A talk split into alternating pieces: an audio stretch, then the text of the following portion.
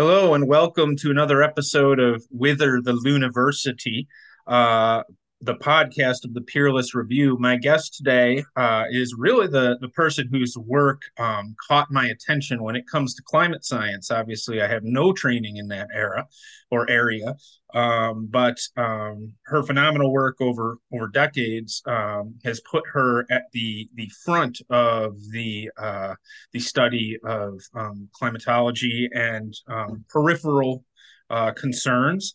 Um, she has a P H D from the University of Chicago in geophysical sciences, was the former chair of the School of Earth and Atmospheric Sciences from oh two to thirteen at Georgia Tech, um, is still Professor Emerita there. Uh, she left the university due to what she called anti-skeptic bias. Um, and I think this is a quote, uh, the poisonous nature of scientific discourse around human-caused global warming. She served on NASA's Advisory Council um, in Earth Science Subcommittee, um, a member of the National Oceanic and Atmospheric Administration's Climate Working Group, and most recently co-founder and president of the Climate Forecast Applications Network, or C FAN, and she has a book and press called Climate Uncertainty and Risk, a forthcoming interview very soon with Jordan Peterson. We could spend the rest of the afternoon going on about accolades, but I want to welcome instead Doctor Judith Curry. Judith, welcome. Well, thank you, Adam. It's it's very nice to meet you over Zoom. Yeah.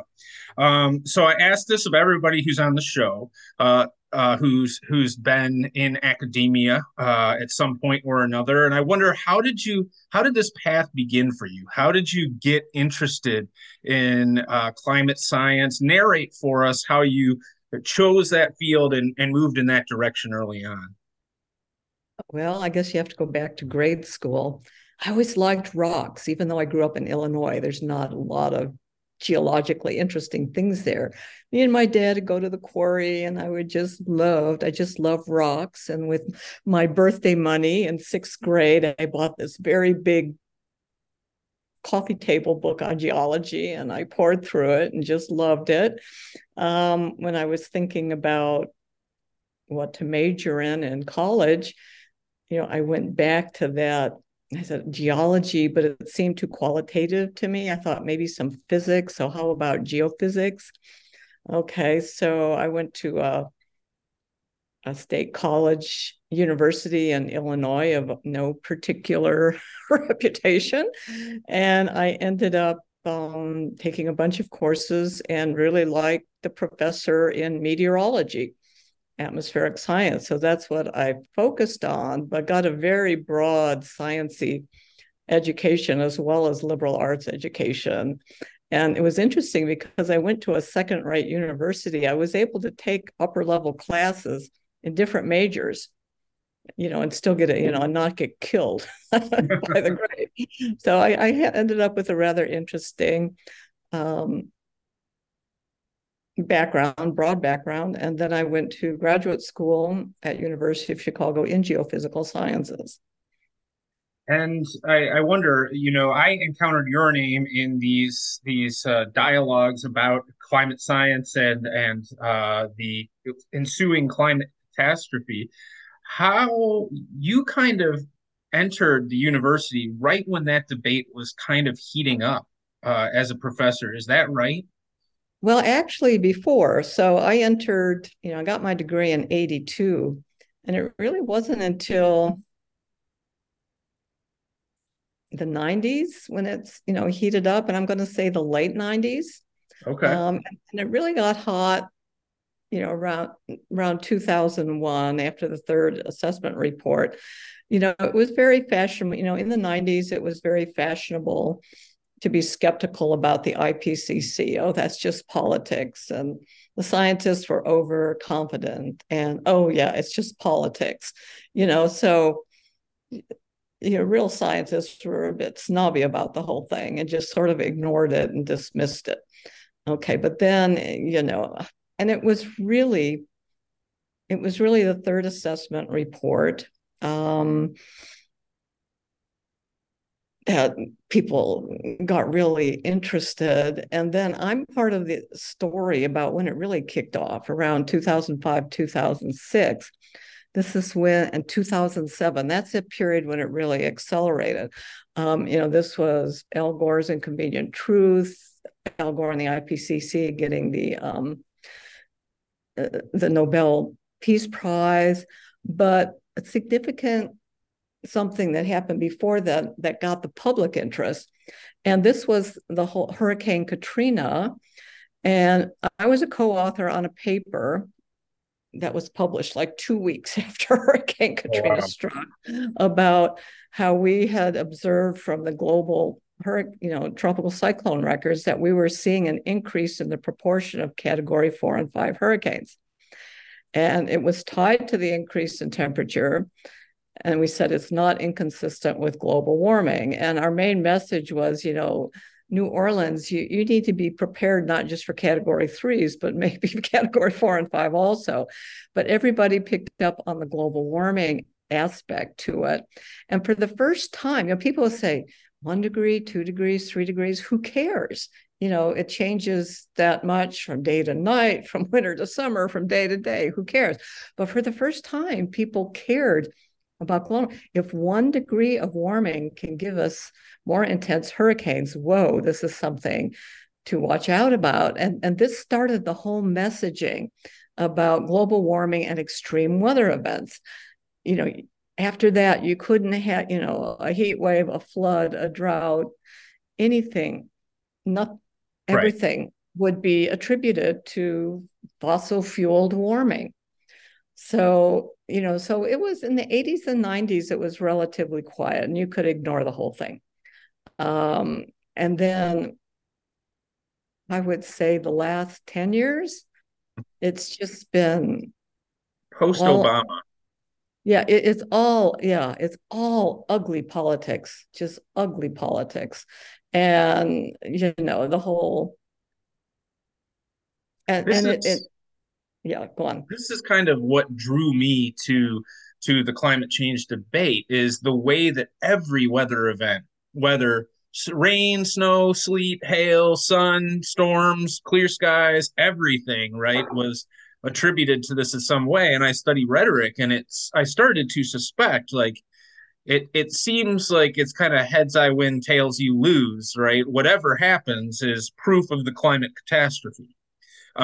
Um, So you have said, and, and correct me if I'm misstating your position, but I think that your position is that climate, you know, anthropomorphic climate change is real, um, and yet that the the prospect of climate catastrophe is vastly overstated, um, and that the way that the debate has unfolded in scientific circles has undermined your confidence in um, the, the scientific debate, and I think the empirical rigor of the whole thing. Is that a, a safe encapsulation of your take? Um, sort of. Okay. Uh, it's it's the I P C C is a big player in this whole thing. That's the International started, Panel on Climate Change, right? Yeah.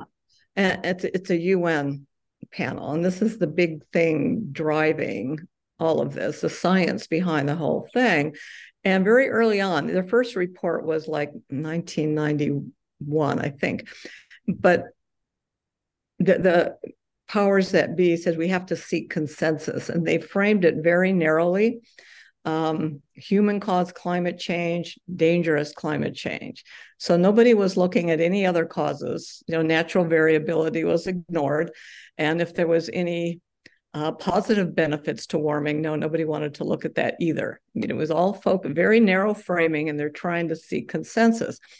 And so all of the national funding, you know, research funding agencies were trying to support this, and they would frame their announcements of opportunity in the context of dangerous human-caused climate change. So if anybody wanted funding, there was no point to working on anything else. Okay. And, and so that, that really funneled the research in a certain direction. And the only people were that were challenging this, for the most part, were, were senior people who were past the, the need for funding, who had a bigger perspective, who could financially afford to retire or were already retired. These were the only people speaking up. Okay, and then people said, oh, well, those are people who are past it. They haven't read the literature. Well, that's not true. Or they were the only ones who weren't going to be harmed by peer evaluations, if you will. You know, that there's so much positive feedback in the academic ecosystem. Um, universities get all sorts of publicity for their professors touting their latest, you know, juicing it up and touting their latest paper. You won't be able to grow grapes in California. There goes the wine industry, you know, all, all these kind of things. Um, they attract a lot of funding. So, you know, the university administrators like it. Um, people got control, you know, with this perspective, were the ones that are recognized by the professional societies. They see the funding. They, you know, th these are the people who get also seats at the big policy tables. Yes. You get invited for congressional testimony and lucrative consultancies and everything. And, you know, the professional society, the people who became officers in professional societies and editors of journals, I mean, they got those positions because they had that perspective. And, and you got this huge, big gatekeeping ecosystem in place. So there's this social contract between the policymakers, the funding agencies, and the scientists, you know, just to keep this thing rolling. Um, and, you know, then the media people and the N G Os hop on board, and their whole business model and their whole professional identity gets wrapped up in this. And you've got all these positive feedbacks. This is the real positive feedback in the climate system. Um, you know, it's a, it's a social feedback system that is accelerating this. And then politicians make their reputation on this issue, and on and on it goes. So what was the response? You're sort of labeled as a skeptic. Um, I'm not sure it's an accurate uh, label, um, but either way, I wonder the extent to which colleagues in your discipline at Georgia Tech and elsewhere, I mean, socially, how did this play out for you? Did you feel like you were increasingly isolated in terms of invitations to serve in, in various ways within your field and things like this, or was it cordial the way that a healthy intellectual environment should be? Okay, first, you know, skepticism is one of the norms of science. You right. know, we should always challenge things. And, you know, my job as a scientist is to continually evaluate the data, question the assumptions, challenge the conclusions. I mean, that's my job as a scientist. That's anybody's job. It's not to recite consensus talking points.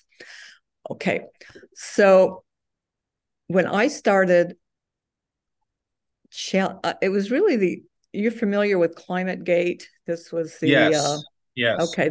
Hide the decline. The, two thousand nine, the unauthorized release of emails from the University of East Anglia. There's yes. a lot of people who were um, involved in the I P C C, all the hockey stick stuff, things like that. And it reflected. And people said, well, the science is still there and the science doesn't change. But what it did is it, it to me, just reflected institutionalized behavior that was violating the basic norms of science. Okay, and this is what I was calling out, is it behavior, we have to do better. Um, so I started criticizing, I, I didn't call people out by name, but I criticized this behavior. Criticize the I P C C for not enforcing conflict of interest, for not, you know, having brought enough people, for not paying attention to uncertainty. So it was these statements that got me branded. Okay, okay. What really people were unhappy about when I started talking like that, but they didn't start calling me a denier or skeptic or anything like that. That all changed in two thousand eleven. I wrote an article on the hockey stick, Hiding the Decline, Michael Mann. And I won't go into the details of it, but Michael Mann was displeased. as far as I can tell, he's a moron who can't handle any criticism at all. But oh, oh well, yeah, well, we can get into that later if you want. That's a very interesting case. Um, but then he started calling me, me a denier and anti-science and all this kind of stuff. And then that picked up, oh my gosh, finally, we, we didn't know what to do about the Judith Curry problem. Just call her a denier, throw, throw her over into that other side. And, you know, then we don't have to worry about her, and see if you can find some oil money to tar her with too. And then she's dead. Um, so, but it picked up in the media. Um, in terms of actual science, you know, climate scientists with any professional standing, they would never call me a denier or skeptic. Right. They wouldn't. They know how I think, and they know what I write. Okay. And, and it's legitimate. They may not like it. They may not agree with it, but they don't call me a denier or any nasty names. That's reserved for Michael Mann and a few activists, scientists in fringe areas who probably never read any of my papers. So I'm not widely regarded, even, even, okay, even through that period up into my retired retirement, I was invited to give a lot of talks. People wanted to hear what I had to say. So that was never a problem. I could get my papers published through that period. I was even getting invited to submit um, some papers. Um, so that wasn't a problem. Um, funding, I wasn't really applying for funding in that general area because I knew it was hopeless. I was doing satellite remote sensing or other stuff that I knew I could easily get funded. So I wasn't trying to get funded in that area. Um, the problem was I had a few Michael Mann colleagues in my department who were out to get me.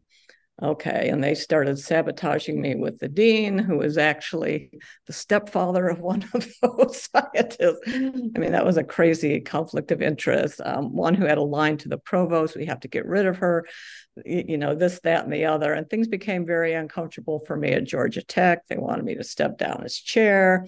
I knew I had no hope of getting another administration, even though I had quite some talents in university administration, if I say so myself. But, you know, I was dead in the water at Georgia Tech. So I could have hung on and just sucked up my big salary. I said, well, I really want to move out west. Why don't I look for a job?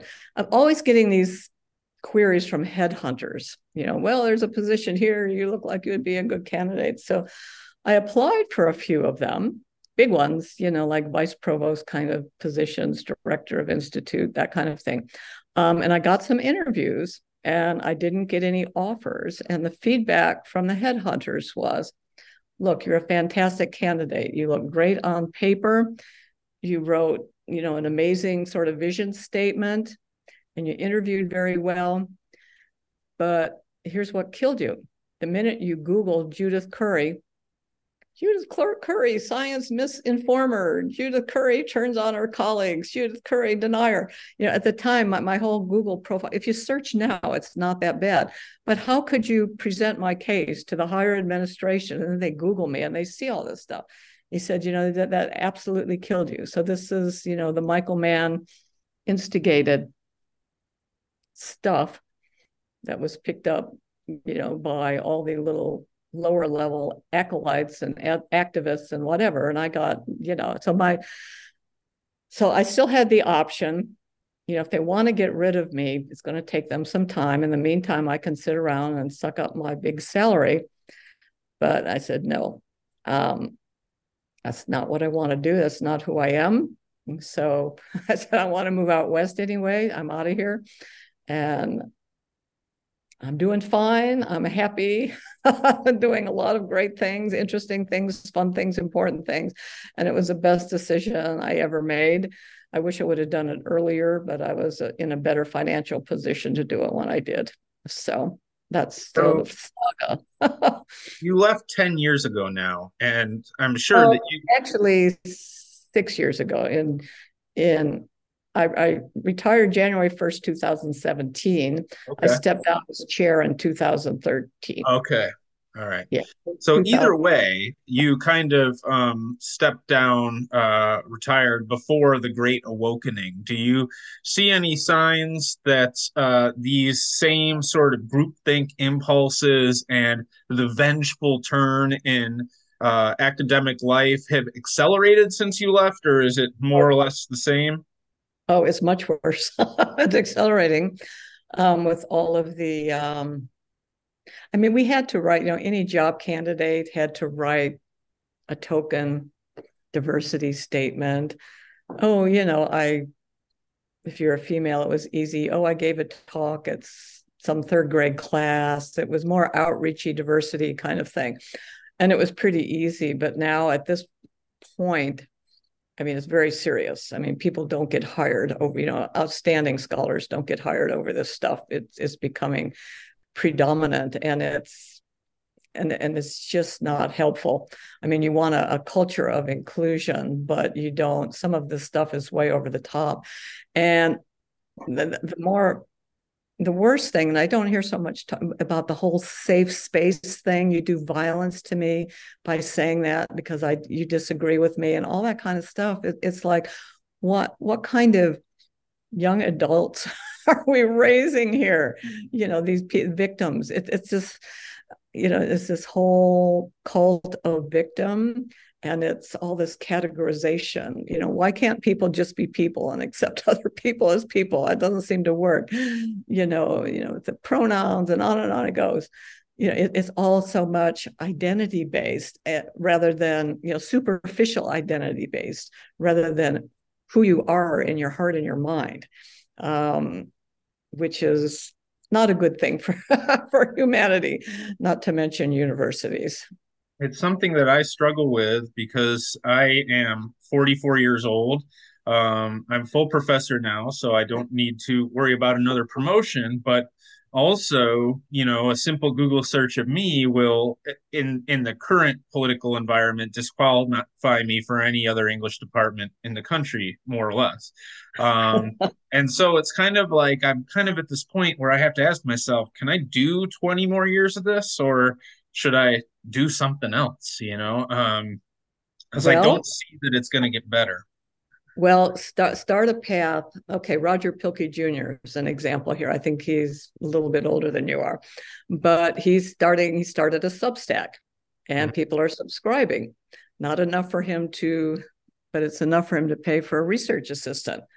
You know, it's enough for him to pay for a month of his summer salary. And some people, you know, the Substack thing can take off, and you can actually may not provide a living wage, but it's a way of ramping up into something else. Yes. As you, it gives you a little bit of a safety net, which allows you to not be so circumspect in yes. your academic profile. Um, like my, it's not why I started the company um, as sort of a backstop, but you know, it, the fact that I had the company as a backup. You're talking about C FAN now.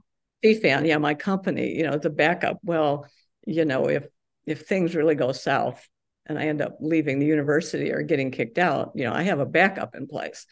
Um, it doesn't quite replace my income, but at least it's something that gives me professional identity, and I have a team and whatever. It, it seemed like, you know, that th- this was my sort of, at the time, I regarded it as my insurance policy um, for my academic career that I was increasingly allowing to become precarious. So tell us a little bit about the aims of C FAN and, and uh, how this project has unfolded as it's ramped up. Well, okay.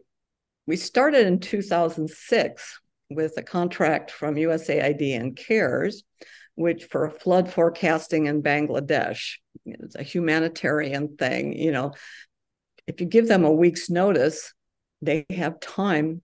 I mean, okay, well, you say, well, when we evacuate, we hop in our car and off we go. Well, when, when a farmer in Bangladesh has to evacuate, it's him, his family, and their cows and, and whatever possessions they can carry. But if they carry their seeds and they carry their cows, you know, they're, then they can go back and they have something to start with. If they lose all that, then they have to take out more loans, and this is relentlessly impoverishing. So we, we did a um, technology transfer to a group, a multinational group in South Asia who took over that. And so that, that was what started us. Okay, so, and, and then our next project was actually um, petroleum company in Houston. I think you have a few there. And, and they were mainly interested in, um, this was following Hurricane Katrina and Hurricane Rita and all the crazy natural gas supply and price spikes and everything. And natural gas trading got started. And they said, well, if we can get a forecast that's like two days ahead of the National Hurricane Center, we can make a killing in natural gas trading, and we can, you know, do better in terms of natural gas marketing and sales. Okay, so we took on that challenge, and rather brilliant, brilliantly, we were able to do that. And we, we, we made them a lot of money in two thousand seven with Hurricane Dean. I don't know if you were in Houston back then, but it was predicted to go to Houston. No, it's going to go to Mexico. You guys don't need to worry about it. And so they acted on that, and they were good. And then the next year with, with Hurricane Ike, you know, we predicted that well in advance. And so this, the company was able to book all the hotel rooms inland so they could have business continuity. And they had that all established before anybody else knew it was coming. So, you know, that was our, our second contract. But I mean, sort of that's how we got started, you know, slowly, contract by contract, doing a lot of different things. Uh, we started selling our forecasts to other major weather service providers. I, I couldn't do all the, the sales and marketing. It was easier just to give it to somebody else to license. And so we did some of that. And then we got some, some contracts, electric utilities, the insurance sector, um, those are and energy traders. Those remain our, our big segments. We have another project in South Asia. This one is for farmers. We're doing precision agriculture um, with farmers, coffee farmers in Karnataka, India, and cotton and other farmers in Punjab, Pakistan. And we're working with a um, N G O, Precision Agriculture, who is the intermediary. And this is pretty exciting. We're in the second year of that project. Um, on the climate side of things, that part of the business started picking up about five years ago. Um, at first, I was just helping people with lawsuits, helping them interpret what they were facing, you know, um, helping them with questions for witnesses. I was just advising people that were involved in lawsuits. Now I'm more actively involved in lawsuits, but that's not the major part of where I see this going. It, it's really looking at, we've developed a way of, of formulating regional scenarios out to twenty fifty that includes both natural variability and human-caused warming. And we focus on statistics of extreme weather events. So um, a lot of people are interested in that um, in the energy sector, in the insurance sector, some local governments, municipalities. So we're doing more of those kind of projects, but our bread and butter is really what I would say fifteen-day forecasts for um, hurricanes. Oh, renewable energy, where, you know, wind forecasts, solar power forecasts, uh, and, and our claim to fame is doing well at longer time horizons. Um, everybody has a good three or four-day forecast, but we go out two, three, four weeks. Wow. um, with, with useful skill. Um, So that's the kind of things that I'm doing with the company. And there's a lot of research involved. There's a lot of research to operations. Um, and then there's a lot of um, listening to people and trying to come up with new ideas. I talk to a lot of other startup companies in different areas. Um, not weather and climate, but they, they, they see a weather or climate angle and trying to figure out how to integrate that into their business. So I like to, I like talking with these companies because it helps me generate new ideas about what's out there and how weather and climate information can play a role. So, uh, you know, out of ten of those conversations, I may have two follow-ups. Okay, and one of them may turn into something where we actually do something, whether or not we make money. But it, it's worth um, listening and engaging with all these people uh, so I can try to develop a network and a framework for figuring out all the different ways that weather and climate information can be used. Hmm. So as we're talking about forecasts, this might be a good time to talk about um, N C A four, which I have right here. That is the the uh, the National Climate Assessment of the U S Global Change Research Program. I've written a little bit on this, and, and one of the things that shocks me a lot when I read this report is if you dig into the front matter, as I'm sure you're aware, they have a section where they they say um, what the criteria are in terms of the confidence related to their projections. They don't like to call them predictions, um, but their projections.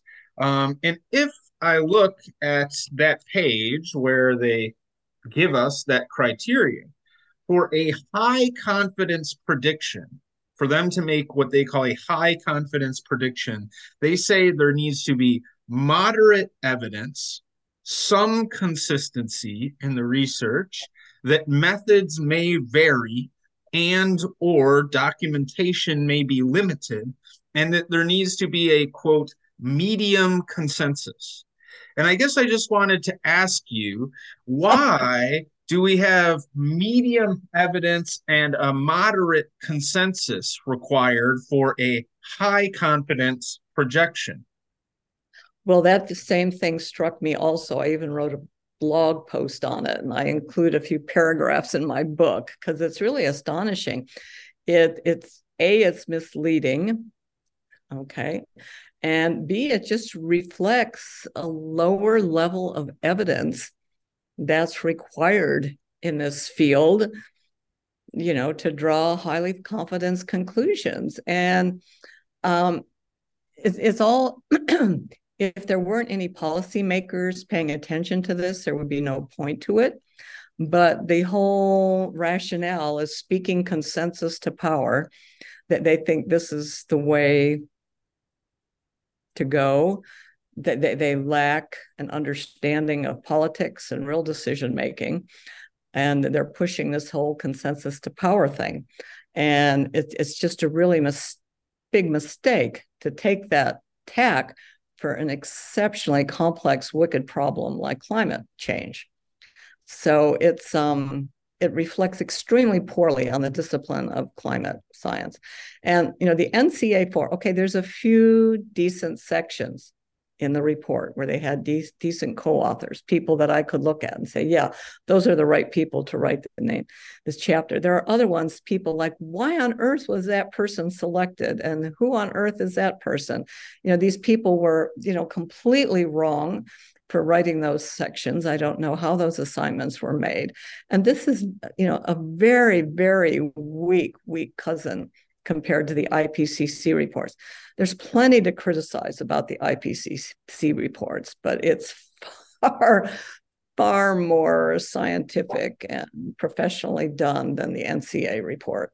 I spent part of yesterday afternoon scouring the hundreds of names in N C A four to see if I could find Judith Curry, and it was curiously absent.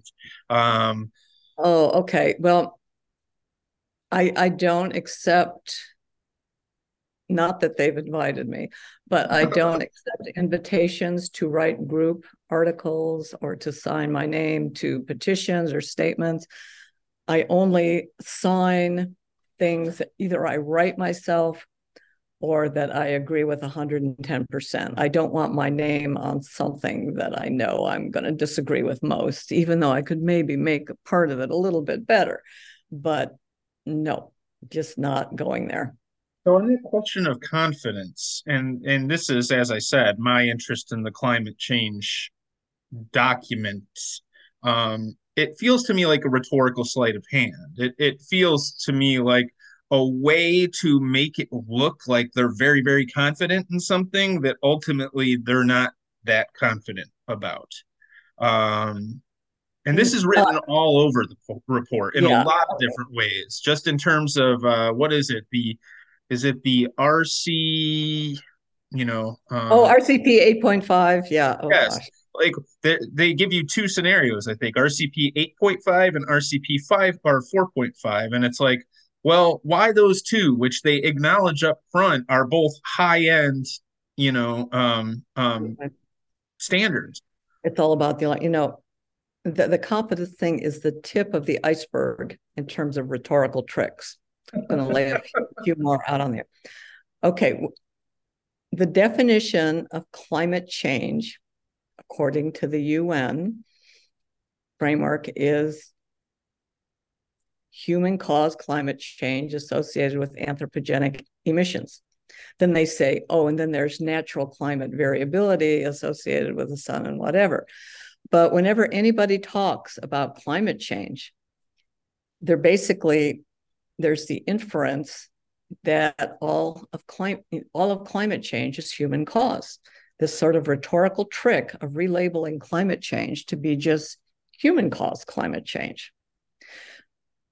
Okay, there's an there's another trick, and this one's a little bit trickier, but there's been a conflation fallacy, um, and this goes back to the extreme weather events. I mean, there, there's two separate risk types from climate change. One is the slow creep of warming. This is associated with the slow creep of sea level rise, maybe a long-term change in drought or something like that. And then there's the emergency risk associated with extreme weather events. Okay, and so they use the, and, and of course, the, the solution to the slow creep, people claim, is to eliminate fossil fuel emissions. Okay, the solution to emergency risk is regional, uh, reduce local vulnerability type of thing. Well, they conflate these two risks so that every extreme weather event is used to emphasize the need for rapid reductions in fossil fuel emissions. So there's this conflation fallacy that's going on. So it's, okay, the, the latest one is the horrendous floods in New Zealand. I mean, they really are huge and they really are record-breaking. Have anything to do with global warming? No, it's a weird circulation pattern in the Southern Hemisphere. It happens. Okay, but they're saying, oh, we, we have to, you know, we have to stop fossil fuel emissions before this gets any worse. You know, even if we were to stop fossil fuel emissions, you probably wouldn't notice any difference in extreme weather events. And if you did, it probably wouldn't be until the twenty-first century, uh, twenty-second century. So that's another sort of rhetorical. So let me, as a, as a lay person, tell me what I have wrong here. Um, I look at something like these confidence standards and, and the sleight of hand there. And I understand what they're trying to do is make themselves more convincing, to convince the public that this is a real problem. But when I see the sleight of hand, I say that actually makes it less convincing to me that you have to play these tricks. And then on top of that, I think if the problem is as severe as some of the experts say, right, then kind of we're already screwed, because the mitigation measures that would be, have to take place would be so profound, right? And we, we'd have to do it so immediately that we, we can't stop it if it's as bad as they say anyways. So is is that an uninformed perspective on my part? Uh, no, it's good. You know, if they're right and there's something, you know, it's going to be really, really bad. The last thing we want to do is cripple our, our energy system, so we're even more vulnerable to whatever horrors this warmer climate might bring. So, so that's like sort of counterproductive. And, you know, the speed at which you can do this, I mean, is many, many decades. And exactly what we should be doing in that regard is the subject of great debate. But so many states in the U S, I was on a call yesterday. This is the New York system, electric system reliability thing. Um, and the concern, you know, that they're going to all wind, solar with battery backup, and they import some hydro from Canada. And they're trying to figure out, you know, what is with extreme weather and crazy weather and wind droughts and whatever, what would the system have to look like in order to survive all that? And, and they're completely flying blind. And I'm talking to the people with a clue. These are the engineers with the electric utilities, not the politicians who are really clueless. And, you know, all of these political mandates are coming down. The The engineers either say no way or are completely clueless as to what they're facing. And, you know, th this is what we're, what's going on. And I'm pretty sure I lost track of the last part of your question, which was interesting. But, um, well, it's just that uh, that we probably, like, if it's as dire as they're saying, oh, then it's oh, probably too late to act. Yeah, it is. Here's what I was going to say. Are you familiar with Paul Slovic's work on perception of risk? This is no. something you want to look at, and I'll send it to you. But, you know, there's a couple, and, and there's a section in my book, you know, if it's man-made versus natural, you perceive it differently. If it's an everyday risk versus a rare risk, if it's, you know, all these different things, is risk pairs.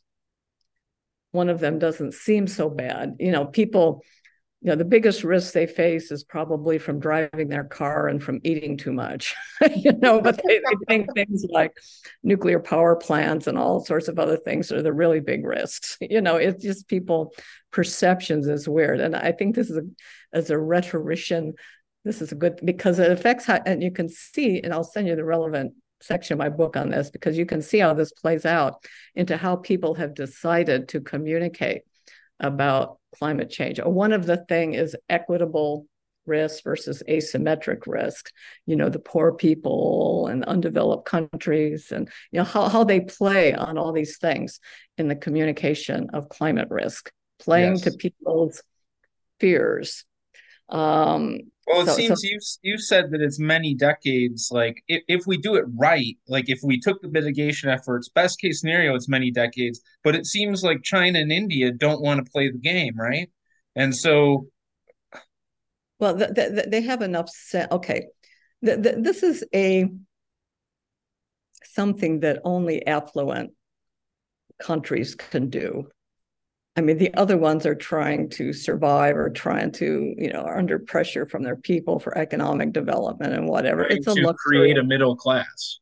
Right. And it's a luxury for the richer European countries and Canada, New Zealand, and, you know, these places. And the U S is interesting because you have a, a very different reactions among the different states. Um, So it's a microcosm of, of many things in the world, where some of the more affluent, you know, New York and California are rushing to be leaders in this. And then some of the more. And meanwhile, the, the population of California bleeds to Texas, and the co population of my native state of New York bleeds to Florida, right? Exactly, They're just. Exactly. Exactly. So, um, you know, it's something that doesn't make sense. And and the African countries, this is, this is where the real travesty is. Africa, I mean, they're not even trying to make it to middle class. They're just trying to survive. Okay. And they, they desperately need energy, electricity, and whatever. And the they can't get any loans from any international banks because the European investors, no, no, we can't fund any more fossil fuel stuff. And so now they're figuring out how to pay for it themselves. Kenya, they're building a, a gas pipeline, okay, with their own money, you know, and they're getting all sorts of blowback from the U N and Europe, this, that, and the other. And there's basically saying F off, as they should. Um, and But the worst thing is, like Uganda and places like that, they have fossil fuel resources, but they can't afford to do anything with them. They, so they export them to Europe. So, so, so the hypocrisy, the right. hypocrisy is mind blowing. It's unbelievable.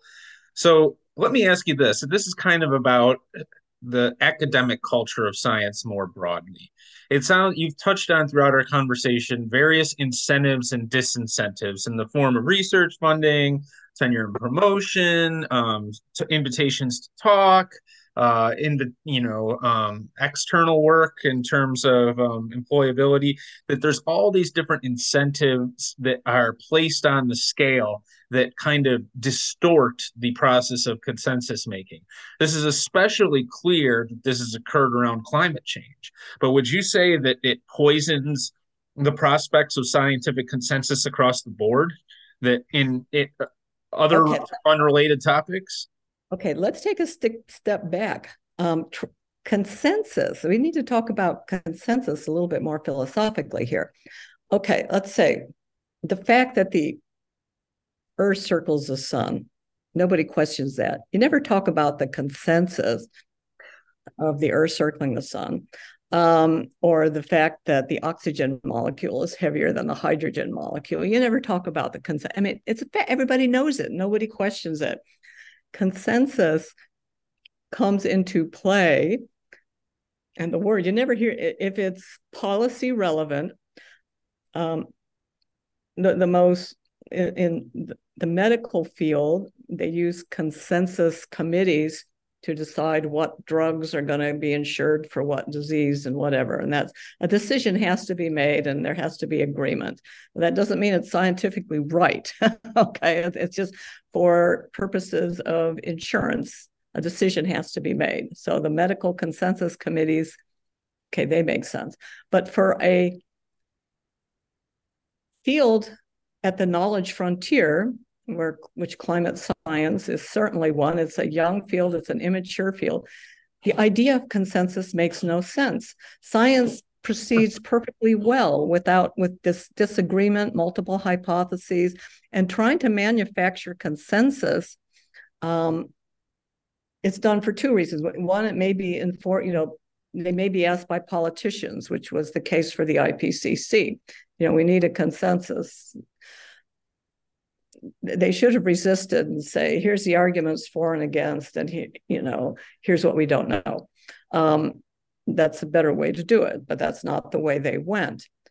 Um, the well, other sounds... one. Oh, go ahead. Go ahead. And then the other one is, is within subfields, even without politicians, you get gatekeeping, editors and senior people in the field who are protecting their reputation and whatever, and claim a consensus, you know, for, for various careerism, personal, whatever reasons, they manage to, people that are high up in the power structure manage to get the, it can be in physics, it can be in any field. Um, so, and it, it sounds it like what you're saying then is consensus is a disease. You don't need it in science.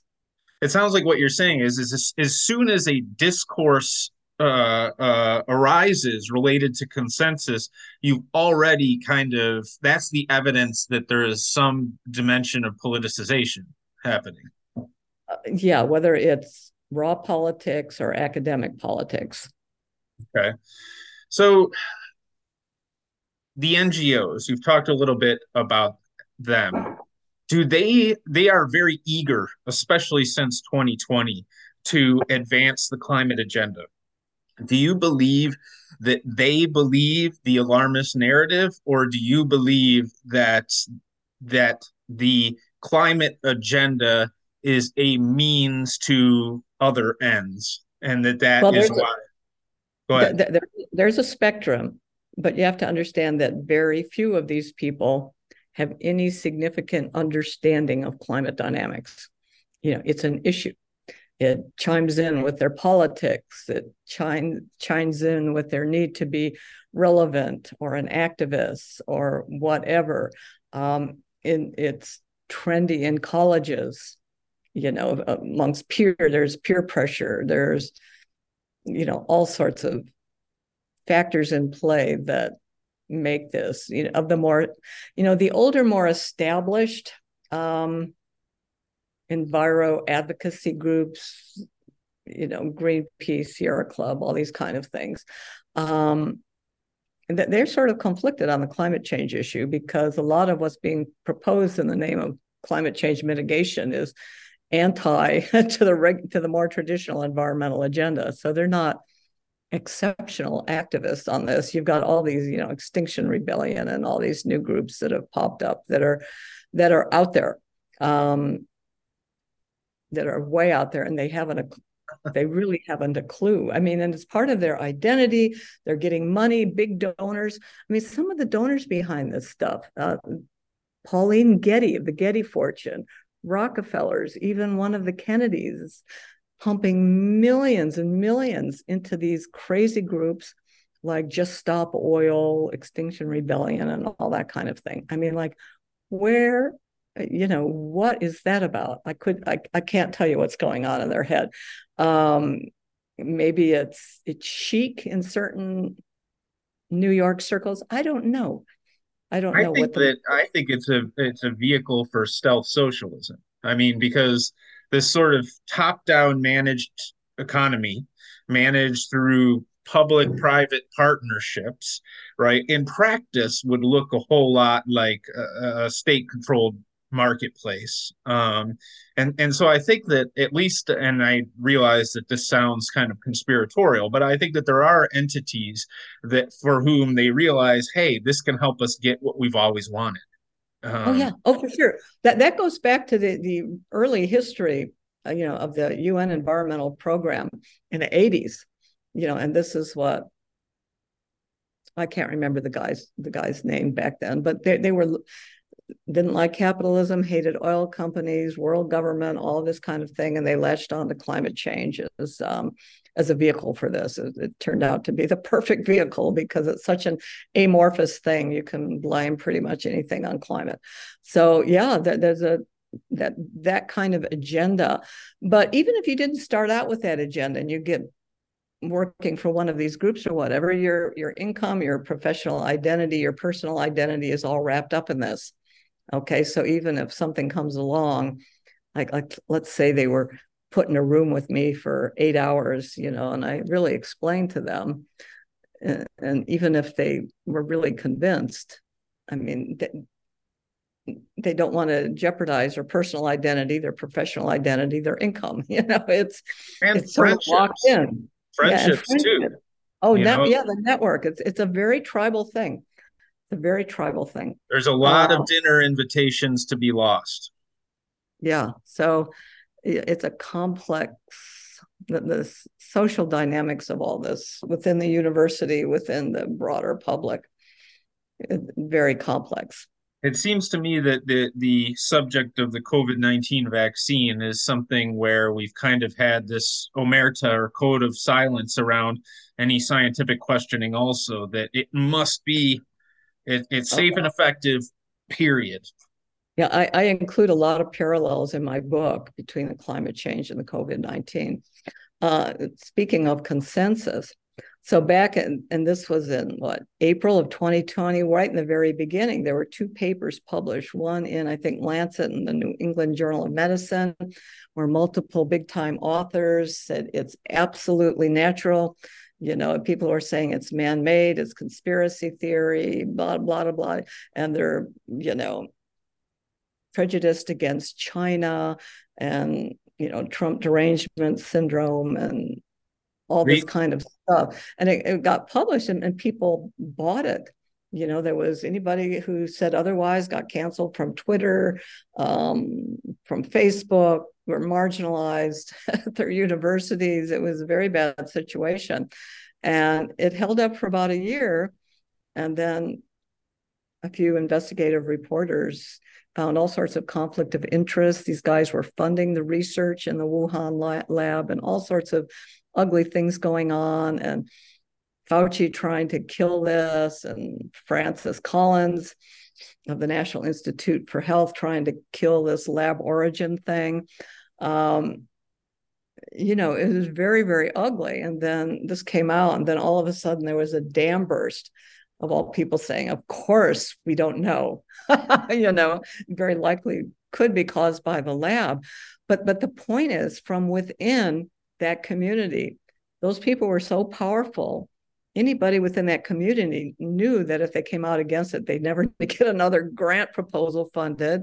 And the power that these people held over their career, people were afraid to speak up. And once the dam broke, you know, everybody spoke up. But this false consensus, I mean, that we had no, we didn't have much of a clue in April, frankly, about what was going on. And for this overwhelming consensus to be portrayed was crazy.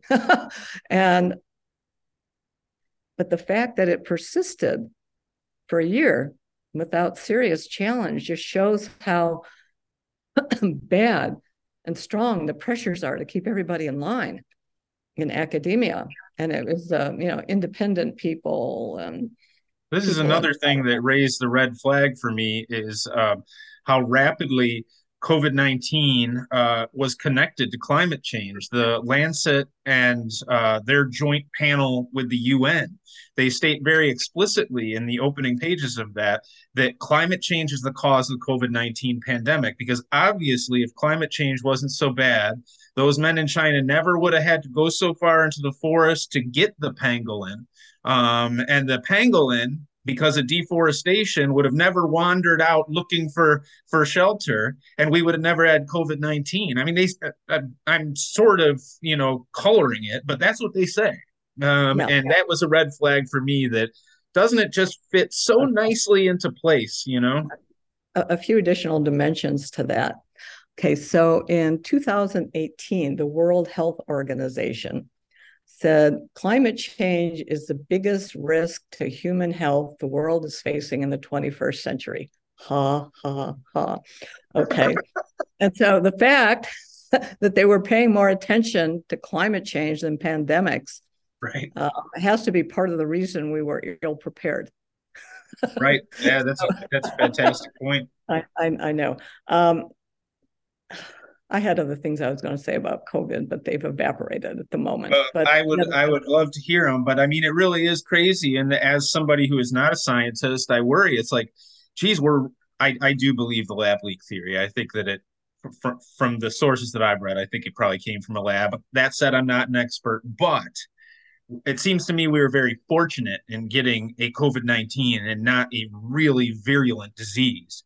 And given that gain of function research seems to have slowed not a bit, right, uh, I, I worry that we'll have future pandemics of this sort. And next time we might not be so lucky in terms of the bug that we get. Well, did you see there's some email leak from a Pfizer employee about yes. how they were trying, how they were trying to cook up some some new variants so they could, you know, increase interest again in the vaccine.